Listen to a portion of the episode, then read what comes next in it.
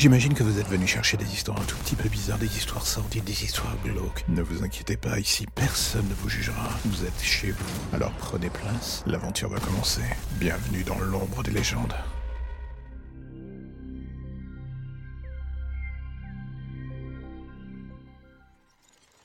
Vous connaissez cette sensation de déjà-vu Ce moment où quelque chose dans votre cerveau n'arrive plus à distinguer la fameuse frontière entre le réel et tout ce qui tourne autour de votre tête.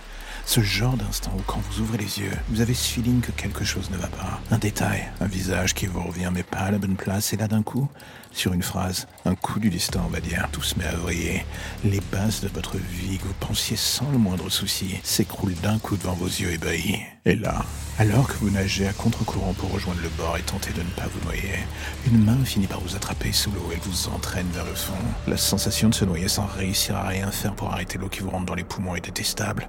Ce feeling que vous êtes en train de crever de l'intérieur vous ravage. Et surtout, vous vous rendez compte que cette chose n'en a rien à faire.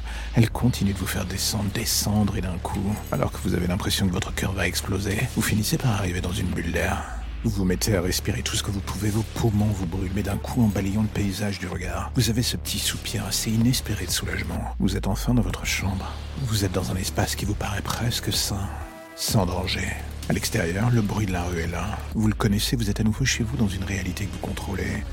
Et rien ne semble capable de vous toucher à nouveau. Et pourtant, quelque chose dans le fond de votre tête continue de tourner en boucle. C'est cette putain de petite voix qui s'amuse à tout mettre en doute et à mélanger le jour et la nuit dans votre tête, jusqu'à ce que plus rien n'ait le moindre sens. Vous passez votre temps à tout remettre en ordre. Elle passe le sien à tout balayer à nouveau. Mais là, L'espace d'un instant, vous avez à nouveau la main sur le volant. Vous êtes en pleine possession de vos moyens. Au court instant, tout est à nouveau comme vous le voulez. Enfin, sauf en vous regardant dans ce miroir. La réalité est ce qu'elle est. Une succession de séquences dont on est rarement le scénariste d'un bout à l'autre. C'est bien ça le problème.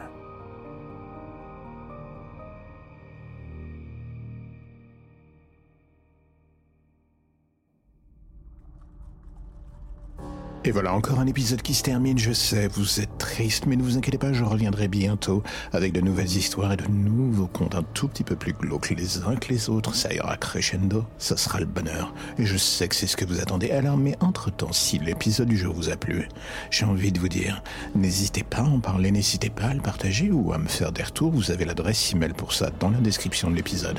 Et vous verrez, je ne mords pas, je réponds, pas toujours en temps et en heure, mais je réponds quand même. Allez, à bientôt.